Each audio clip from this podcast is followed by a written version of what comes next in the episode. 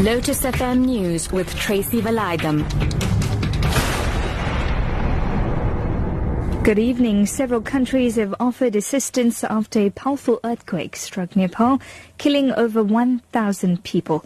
The quake struck central Nepal between the capital Kathmandu and the city of Pokhara.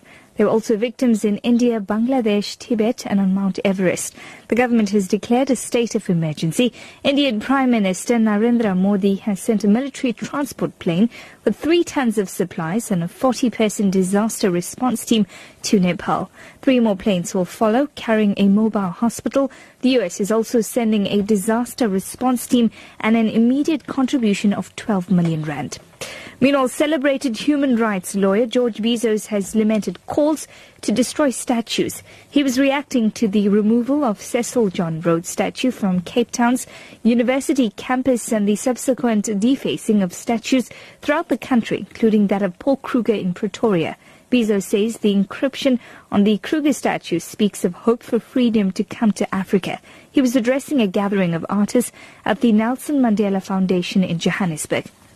Don't they know that the Constitutional Court has the power to prevent that? And we are a country which is governed by law, not by the views of one or other minority, because they threaten that they will either destroy it or paint it.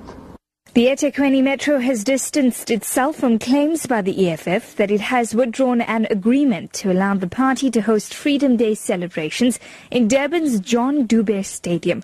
The EFF earlier said it had received a notice of withdrawal, citing renovations as the reason for the decision.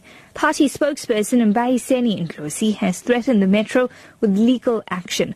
The Metro's head of communications, Thozi Mthethwa, has however told the SABC that as far as she knows, the venue is available for the EFF. The leadership of SATAWU says they are fearing for their lives.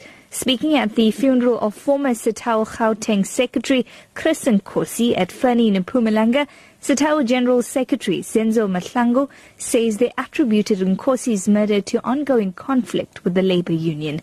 Nkosi was gunned down in Germiston last Monday. Mahlangu says leaders of SATAWU have been allocated bodyguards. Indeed, it concerns. Taking anybody's life is concerning.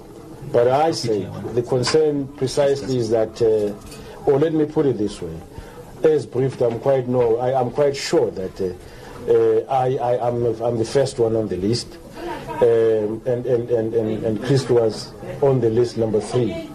Uh, unfortunately, uh, probably they came across him before they could come across some of us. Your top story this hour. Several countries have offered assistance after a powerful earthquake struck Nepal, killing over 1,000 people. For Lotus FM News, I'm Tracy Valaydham. I'll be back with more news at 8.